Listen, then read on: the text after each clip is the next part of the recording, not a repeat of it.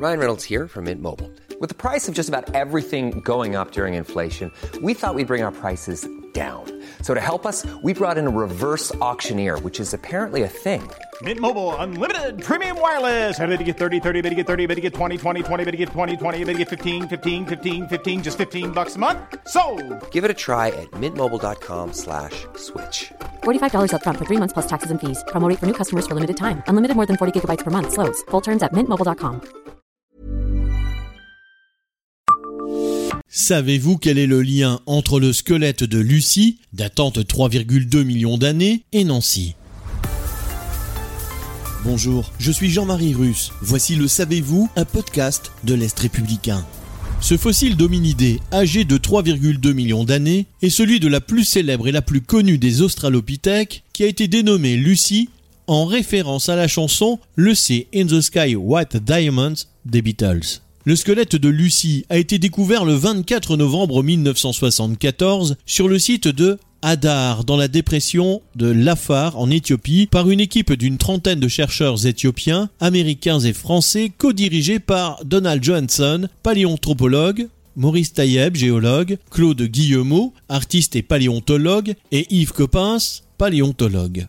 Ce dernier, décédé le 22 juin 2022 à l'âge de 87 ans, est le fils du physicien nucléaire René Coppens, né en 1910, mort en 1996. Inhumé à Vendœuvre-les-Nancy, il a été professeur à la faculté des sciences et à l'école nationale supérieure de géologie de Nancy pendant près de 25 ans. Bien qu'il soit né à Vannes dans le Morbihan, celui qui se présentait comme l'un des papas de l'Australopithèque surnommé Lucie avait noué une relation particulière avec Nancy où il revenait régulièrement.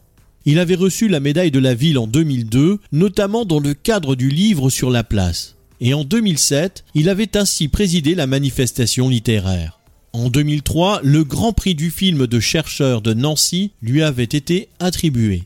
Le 27 novembre 2010, il était venu pour dévoiler la plaque immortalisant l'inauguration de l'espace socioculturel de Vendœuvre qui porte son nom. Enfin, en 2015, celui qui était professeur au Collège de France était venu spécialement de Paris pour remettre la Légion d'honneur à son filleul, Patrick Kessial.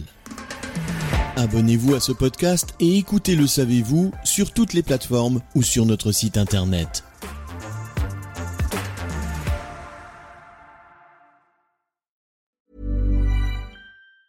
Tired of ads barging into your favorite news podcasts?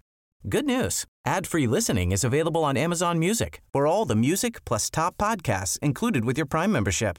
Stay up to date on everything newsworthy by downloading the Amazon Music app for free or go to amazon.com slash news ad free. That's amazon.com slash news ad free to catch up on the latest episodes without the ads.